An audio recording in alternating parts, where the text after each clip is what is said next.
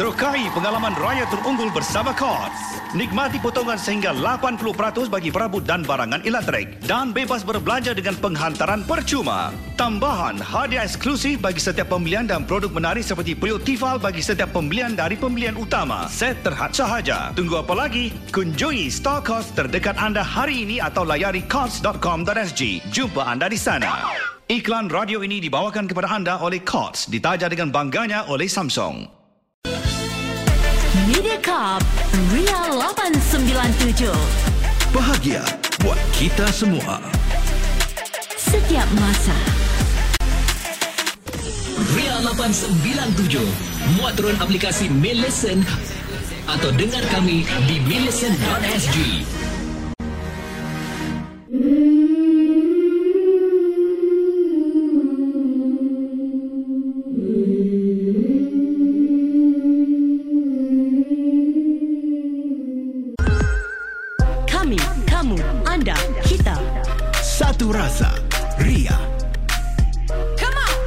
that you got, come on, baby, let's rock.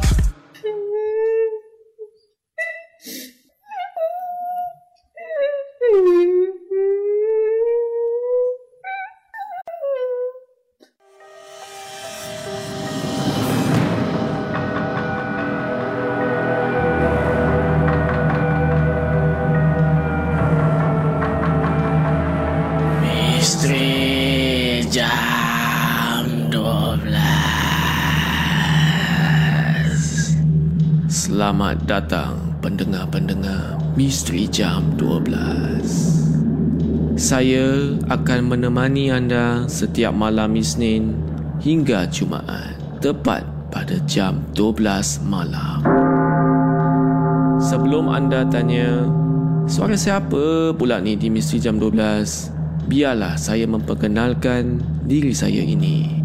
Nama saya Hafiz Aziz dan saya dari UXM. UXM adalah YouTuber di Singapura yang membuat konten-konten seram di YouTube. Dan kali ini saya teruja sangat untuk kongsikan kisah-kisah dan pengalaman seram kepada pendengar Misteri Jam 12 Gerun Malam. Sebelum saya bermula, saya ingin ingatkan kepada anda semua, jangan mudah percaya atau terbawa-bawa dengan kisah yang saya akan ketengahkan nanti. Dan ambillah kisah-kisah ini sebagai satu hiburan sahaja. Pada malam ini, kami ada Hairi yang akan kongsikan kisahnya yang menyeramkan. Seram atau tidak, kita tak tahu lagi.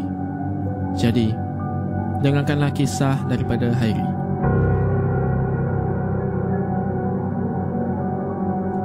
Salam semua. Nama saya Hairi.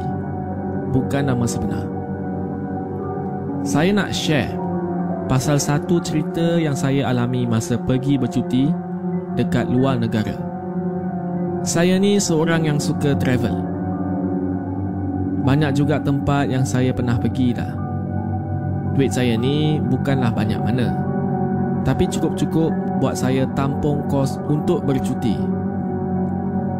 Saya memang jenis kaki redah, kaki backpacking. Backpackers ni memang sesuai lah untuk saya. Sebab saya memang sukakan adventure. Seronok bila pergi negara luar. Sebab saya dapat tengok culture, sejarah dan pemikiran orang sana.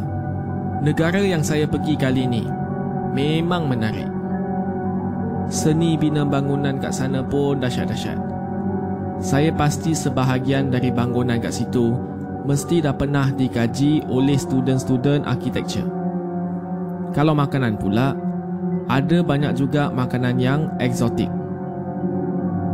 Tapi negara ni pun memang terkenal juga dengan benda-benda seram.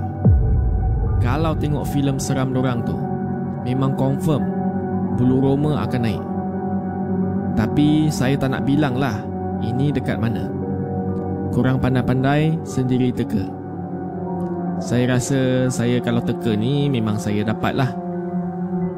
Saya tahu kat mana, mungkin saya tahu kat mana tapi macam dia cakap tadi, kurang pandai-pandai teka lah ya. Okey, Jadi disebabkan saya ni suka dengan style backpackers Tambah pula dengan bajet yang kecil Jadi saya buat keputusan Untuk duduk di sebuah hostel Yang agak terpencil jauh dari bandar Lagipun Masa saya tengok kat dalam app Hostel tu memang biasa je Tapi Ada nature Yang ada di sekeliling dia Dan itu membuatkan saya tertarik untuk pergi ke sana. Saya dah terbayang-bayang dah. Mesti syok.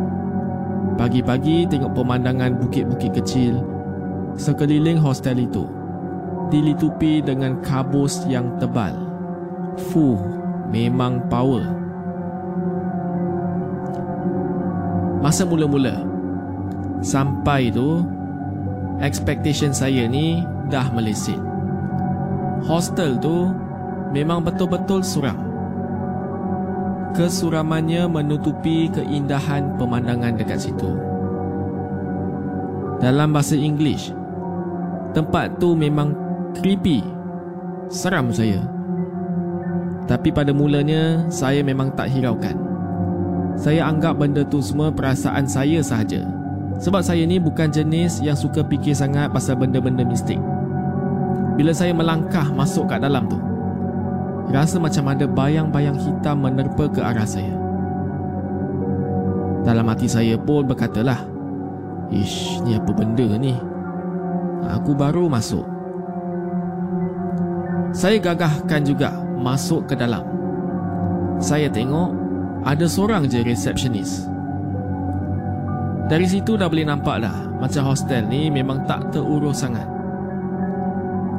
Saya pun pergilah dekat abang tu dia bercakap pun macam malas nak layan Memang teruklah servis kat sana Patutlah rating dia pun teruk juga Jadi dia tunjuk dekat saya Bilik yang saya akan duduk Saya pun bukalah pintu di bilik tu. Agak berat juga pintu tu. Saya jalan selangkah demi selangkah. Sampai satu spot tu Saya ada bau hamis. Bau seperti darah. Bila saya jalan dekat sikit bau tu hilang. Saya anggap tak ada apa-apalah. Sebab hostel tu pun memang macam tak terurus. Saya fikir mungkin mereka tak cuci lagi bilik ni. Jadi dalam bilik tu ada 8 katil. Saya ambil katil yang paling hujung sekali. Kalau Hafiz dan para pendengar nak bayangkan, susunan katil dia macam ni. Katil yang saya duduk tu diletak rapat ke dinding dan berdepan dengan loker. Lepas tu, belakang loker tu ada lagi satu katil. Masa saya masuk, memang Masa saya masuk tu, memang biliknya kosong. Saya seorang saja ada kat sana. Seram jugalah rasa bila duduk seorang-seorang dalam bilik yang besar. Mulalah telinga saya ni jadi sensitif, hidung saya jadi sensitif. Kadang dengar bunyi loker bergerak, kadang dengar bunyi pintu diketuk. Saya tak hiraukan bunyi tu. Tak nak rasa takut. Saya tak nak rasa takut tu mengganggu waktu cuti saya. Itulah kisah Khairi di bahagian yang pertama ya. Memang saya pun excited jugalah sebab dia bercuti, saya dah lama tak bercuti dapat dengar orang pergi bercuti pun jadilah. Jadi para pendengar semua jangan ke mana-mana ya. Saya akan sambung di bahagian kedua sebentar lagi. Ikuti kisah Hairi di Misteri Jam 12. Gerun Malam.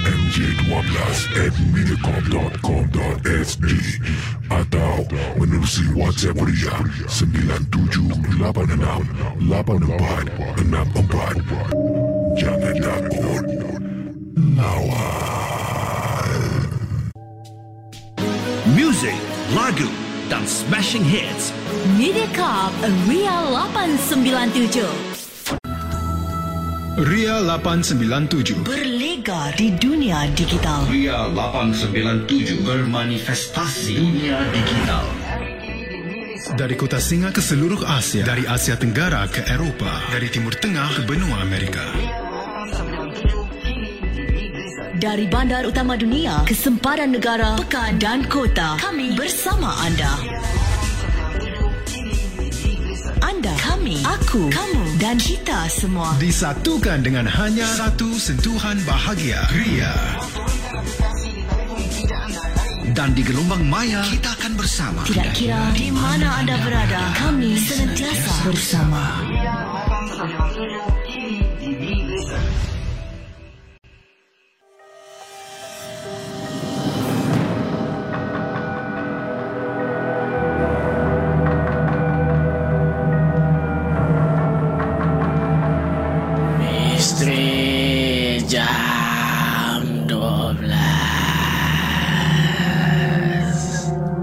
Selamat kembali ke Misteri Jam 12 Gerun Malam.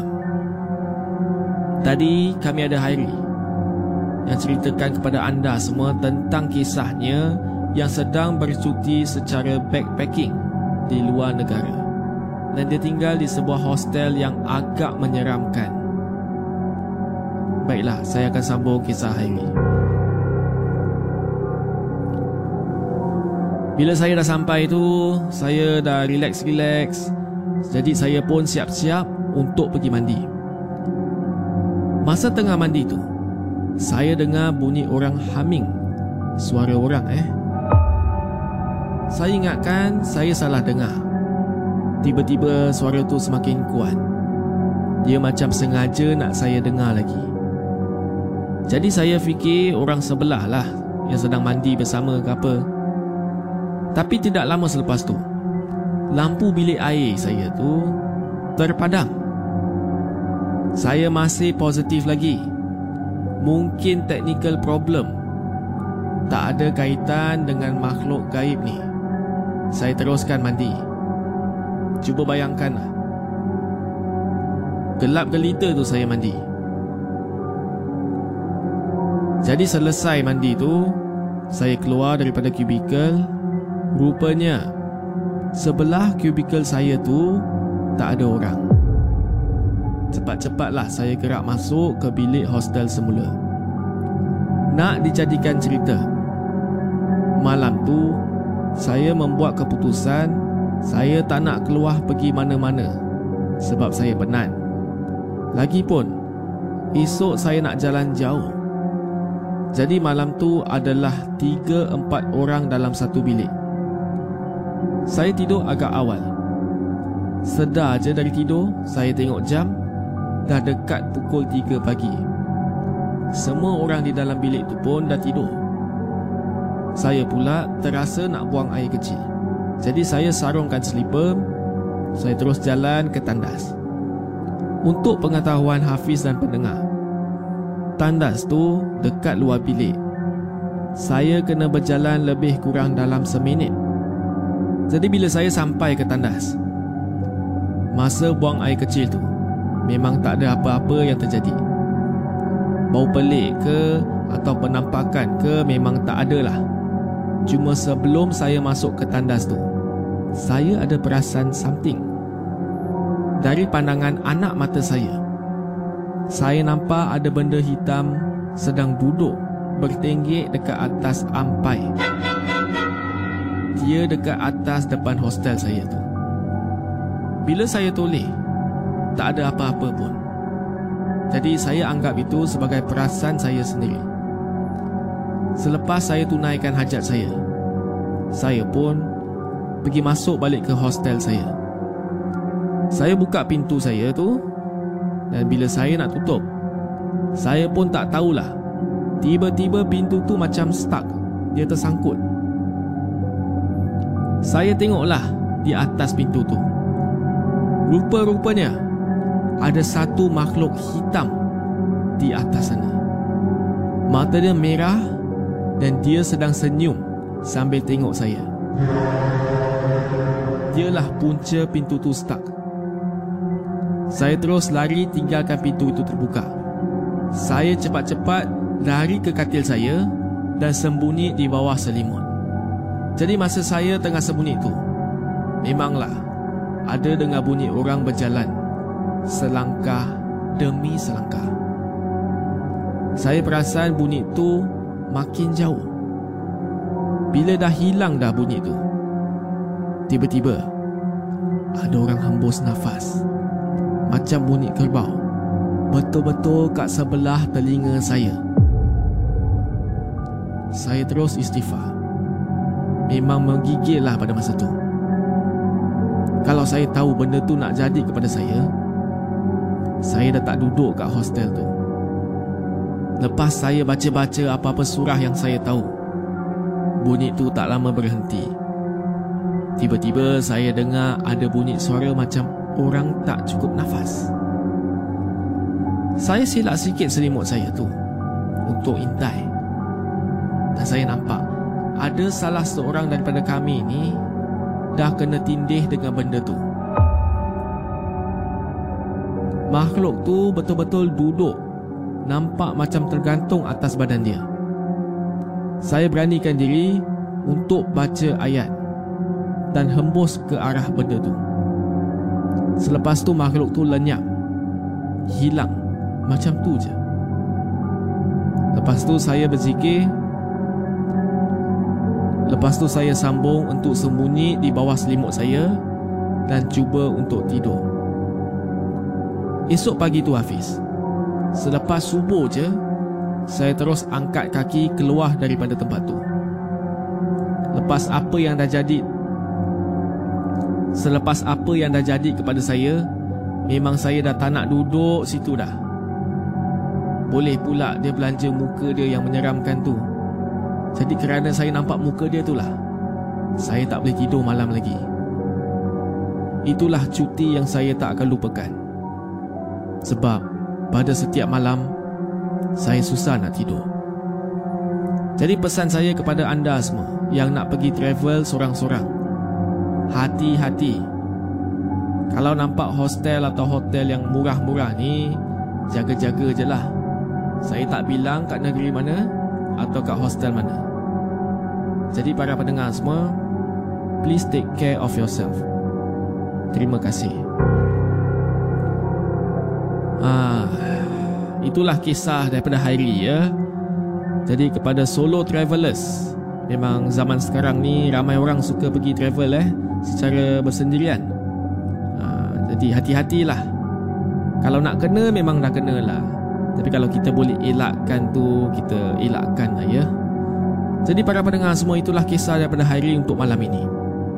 Apakah pendapat anda semua? Seram atau tidak?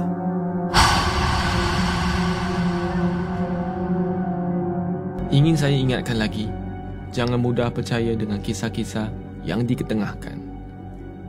Anggaplah kisah-kisah ini sebagai suatu hiburan sahaja.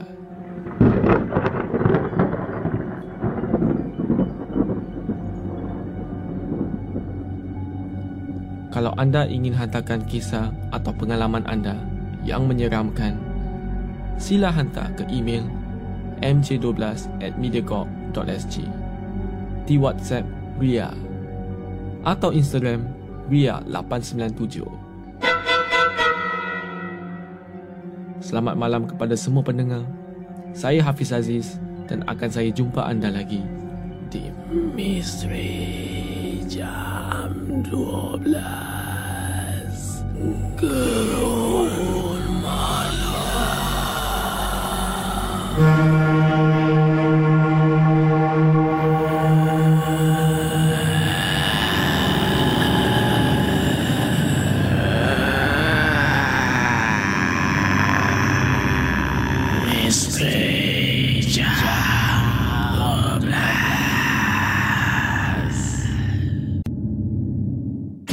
Ria 897 Ria, Ria, Ria 897 Muat turun aplikasi Mi Listen atau dengar kami di millicent.sg Ria 897 menemani anda sepanjang hari. Muat turun aplikasi Mi Listen atau dengar kami di millicent.sg.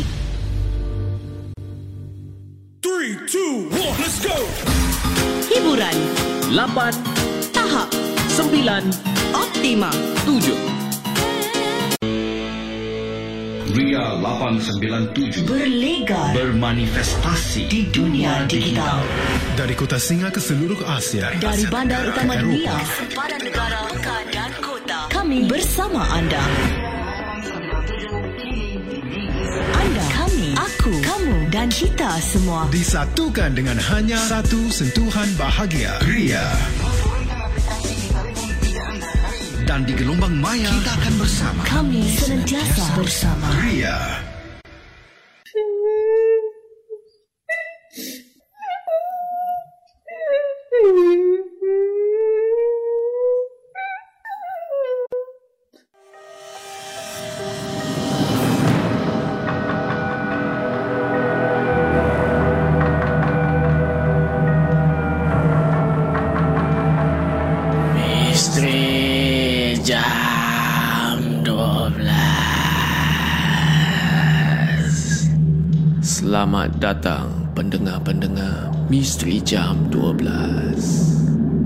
Saya akan menemani anda setiap malam Isnin hingga Jumaat tepat pada jam 12 malam.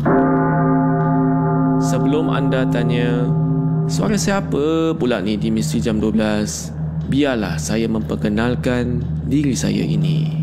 Nama saya Hafiz Aziz dan saya dari UXM. UXM adalah YouTuber di Singapura yang membuat konten-konten seram di YouTube. Dan kali ini saya teruja sangat untuk kongsikan kisah-kisah dan pengalaman seram kepada pendengar Misteri Jam 12 Gerun Malam. Sebelum saya bermula, saya ingin ingatkan kepada anda semua, jangan mudah percaya atau terbawa-bawa dengan kisah yang saya akan ketengahkan nanti. Dan ambillah kisah-kisah ini sebagai satu hiburan sahaja. Pada malam ini, kami ada Azli yang akan kongsikan kisahnya yang menyeramkan. Seram atau tidak kita tak tahu lagi. Jadi, dengarkanlah kisah daripada Azli. Selamat sejahtera kepada Hafiz dan para pendengar Misteri Jam 12. Nama saya Azli bukan nama sebenar. Saya ingin berkongsi tentang kisah-kisah seram yang pernah berlaku di sebuah lapangan terbang. Mungkin ada yang mengetahui tentang kisah ini mungkin ada yang tidak. Cerita ini saya dapatkan dari mulut ke mulut yang sudah terbiasa dengan tempat itu. Kalau cerita mulut ke mulut ni, mungkin ada beberapa unsur penambahan sebagai untuk menyedapkan ceritanya. Apa-apa pun, anggap sahaja ianya sebagai satu hiburan dan jangan mudah percaya. Kita sering mendengar tentang kisah seram di asrama, hospital, rumah sewa dan sebagainya. Tetapi tahukah anda, lapangan terbang juga merupakan antara tempat yang menyimpan beribu kisah misteri. Biarlah saya memulakan cerita saya. Cerita yang pertama, pekerja kebersihan. Ada seorang pekerja kebersihan berbangsa asing bertugas untuk mengutip sampah yang terdapat di dalam longkang di sekeliling surau. Memang sudah menjadi rutin hariannya. Kawasan itu perlu dibersihkan dari sampah. Daun kering dan rumput dan semualah supervisor akan datang untuk memeriksa setiap hari bagi menjamin kebersihan kawasan tersebut. Pada satu hari itu, dia melakukan rutin hariannya seperti biasa. Sehinggalah sampai pada salah satu pintu kaca surau tersebut. Sedang dia menunduk dan mengutip sampah. Dia memalingkan wajahnya memandang ke arah pintu tersebut. Pintu tersebut ditutupi oleh langsir. Hanya bahagian bawahnya sahaja yang terdedah. Dia terlihat sesuatu yang sangat-sangat ganjil. Pada mulanya, dia nampak kain putih seakan-akan terapung. Jadi dia memerhatikan dengan teliti bagi memastikan dia tidak salah pandang. Dan ya, apabila dia perhatikan betul-betul, memang kain itu benar-benar terapung. Tiba-tiba, kain putih tersebut jatuh bersama gumpalan rambut yang banyak dan panjang. Dia terkejut dan terus berlari daripada situ. Semua sampah-sampah yang dikutipnya berterabur. Meskipun hanya melihat dari luar, ianya tetap membuatkan sesetengah orang akan takut. Apalagi kalau dia tu sebilik dengan apa yang dia nampak. Itu cerita yang pertama. Saya ada cerita kedua. Kipas berpusing sendiri di lapangan terbang.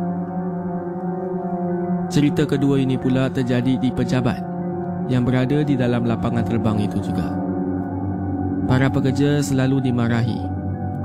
Para pekerja selalu dimarahi oleh orang atasan kerana sering meninggalkan pejabat dalam keadaan lampu masih menyala dan kipas masih berpusing.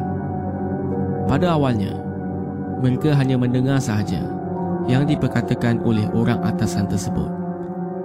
Lama kelamaan, mereka sudah jemu kerana asyik dimarah tentang perkara yang sama berulang-ulang kali sedangkan mereka tidak melakukannya. Meskipun mereka memberitahu tentang perkara misteri yang sering terjadi di dalam pejabat itu. Orang atasan tersebut selalu tidak mempercayakannya. Dia menganggap itu hanyalah sebuah sebuah cerita rekaan untuk sembunyikan kecuaian mereka. Hinggalah pada satu hari ini, mereka semua berpakat mencabar orang atasan mereka untuk masuk ke dalam pejabat itu dan melihatnya sendiri.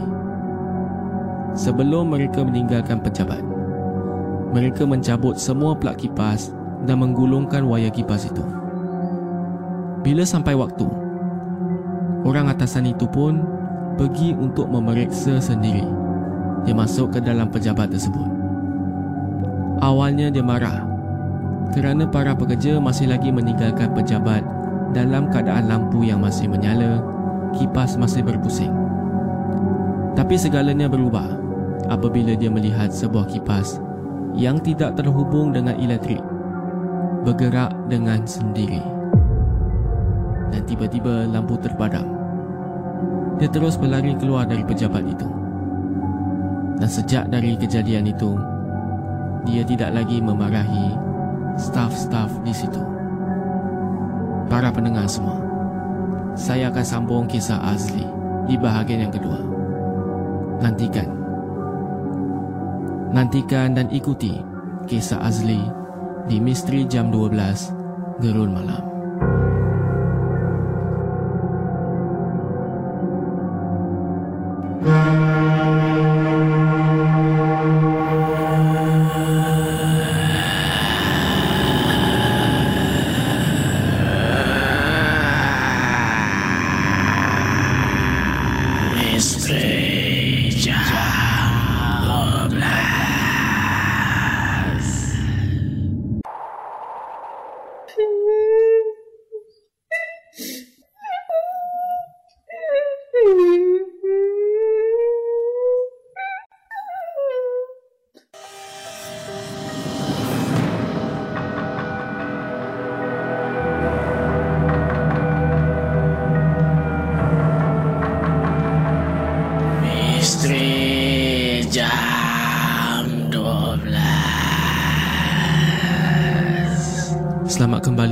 Misteri Jam 12 Gerun Malam. Tadi di bahagian yang pertama, baru sahaja saya ceritakan dua kisah ringkas yang dihantarkan oleh Azli tentang perkara-perkara misteri yang terjadi di sebuah lapangan terbang. Baiklah, mari kita sambung cerita seterusnya. Cerita ketiga. Tandas. Cerita ketiga ini agak ringkas. Ia mengisahkan tentang pengalaman seorang warga asing Yang bekerja sebagai cleaner di tandas lapangan terbang tersebut. Setelah selesai kerja membersihkan tandas Dia berehat di koridor Bagi melepaskan rasa penat buat sementara sedang dia berehat, ada seorang wanita lalu di hadapannya. Dia perhatikan wanita itu. Wanita itu masuk ke dalam tandas lelaki. Dengan pantas, dia kejar. Dia kejar untuk menegur wanita itu bahawa dia telah tersalah masuk tandas. Ketika dia masuk ke dalam tandas, wanita itu tak ada kat dalam tandas. Dia pun mula untuk ketuk kubikel-kubikel yang ada di dalam tandas. Kubikel yang pertama, dalamnya kosong. Dia tolak pintu kubikel yang kedua, juga kosong. Sudah pasti, wanita itu berada di kubikel yang ketiga. Dia pun ketuk pintu dan memberitahu bahawa wanita itu telah tersalah masuk ke tandas. Tiba-tiba, tombol pintu yang terkunci itu terpecah dan pintu itu terbuka dengan secara sendiri. Bila pintu itu terbuka, pekerja asing tu dia nampak segumpal rambut yang panjang memenuhi mangkuk tandas yang dilimpahi darah. Cleaner tersebut terus melarikan diri meninggalkan tandas tersebut. Dan saya dengar kabar bahawa cleaner itu dia berhenti kerja sejak kejadian itu. Cerita keempat, ikut pulang. Menceritakan kepada saya, kejadian dia ini dia diikut pulang oleh satu makhluk yang berada di situ. Mekanik tersebut pergi membuang air di tandas berdekatan kerana sudah tidak tahan lagi. Dia terburu-buru masuk ke tandas tanpa membaca doa. Nasibnya tidak berkurang baik. Ketika dia meluru masuk, dia terlanggar makhluk yang sedang merangkak di dalam tandas tersebut. Tapi dia tidak merasakan apa-apa. Sehinggalah dia kembali ke pesawat yang dia perlu baiki. Sedang dia memperbaiki bahagian di dalam pesawat, dia terdengar seakan-akan ada bunyi pasir dilempar kepadanya. Dia menoleh, tapi memang tak ada orang. Dia terus melakukan kerjanya seperti biasa dan tidak abaikan bunyi itu. Semasa dalam perjalanan ke rumah, dia terdengar lagi bunyi yang sama seakan-akan ada pasir dibaling di atas keretanya. Dia cuba abaikan lagi. Dan bila dia sampai ke rumah, dia mandi dan terus tidur. Pada ketika itu, dia mula rasa kakinya seakan-akan panas terbakar seperti dicocok dengan api. Meskipun tidur di dalam bilik yang mempunyai aircon. Kejadian itu berlarutan sehingga seminggu. Pada mulanya, dia anggap mungkin dia terkena penyakit kulit atau penyakit-penyakit lain. Dia pergi klinik untuk mendapatkan ubat, tapi penyakit itu tidak hilang. Sehinggalah dia bertemu dengan seorang kawan yang pandai dalam bidang perubatan. Kawannya memberitahu bahawa ada sesuatu yang duduk di kakinya. Benda tu marah kerana dia telah melanggarnya ketika hendak masuk ke dalam tendas. Penyakitnya itu beransur pulih setelah dirawat oleh kawannya itu. Demikianlah beberapa cerita yang pernah terjadi di lapangan terbang tersebut. Ada bermacam lagi cerita yang telah terjadi di situ. Ada peristiwa pernah terjadi suatu ketika dahulu. Ada cik kak duduk di atas loading bridge. Ada cerita pekerja ni ditindih oleh makhluk hitam. Dan ada yang melihat budak kecil berwajah pucat di hujung kaki ketika pekerja sedang berehat. Ada yang mendengar nama mereka dipanggil. Tapi bila diperhatikan, tak ada orang pun di sekelilingnya. Ada juga yang ceritakan makhluk-makhluk halus ni mengikut mereka pulang ke rumah. Namun seperti mana yang saya katakan pada awal tadi, jangan kita mudah percaya dengan semua yang disampaikan. Anggaplah ia sebagai hiburan kerana mungkin ada cerita yang disampaikan itu benar-benar berlaku dan mungkin ada cerita sengaja direka-reka bagi menyedapkan cerita.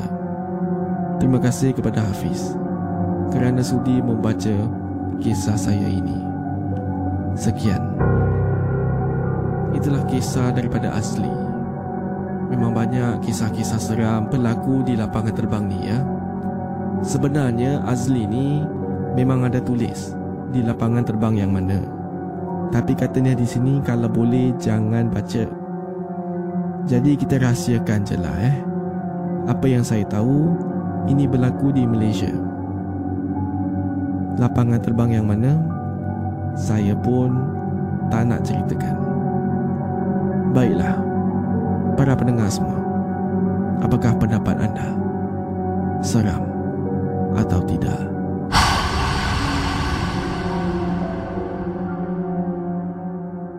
Ingin saya ingatkan lagi, jangan mudah percaya dengan kisah-kisah yang diketengahkan. Anggaplah kisah-kisah ini sebagai suatu hiburan sahaja.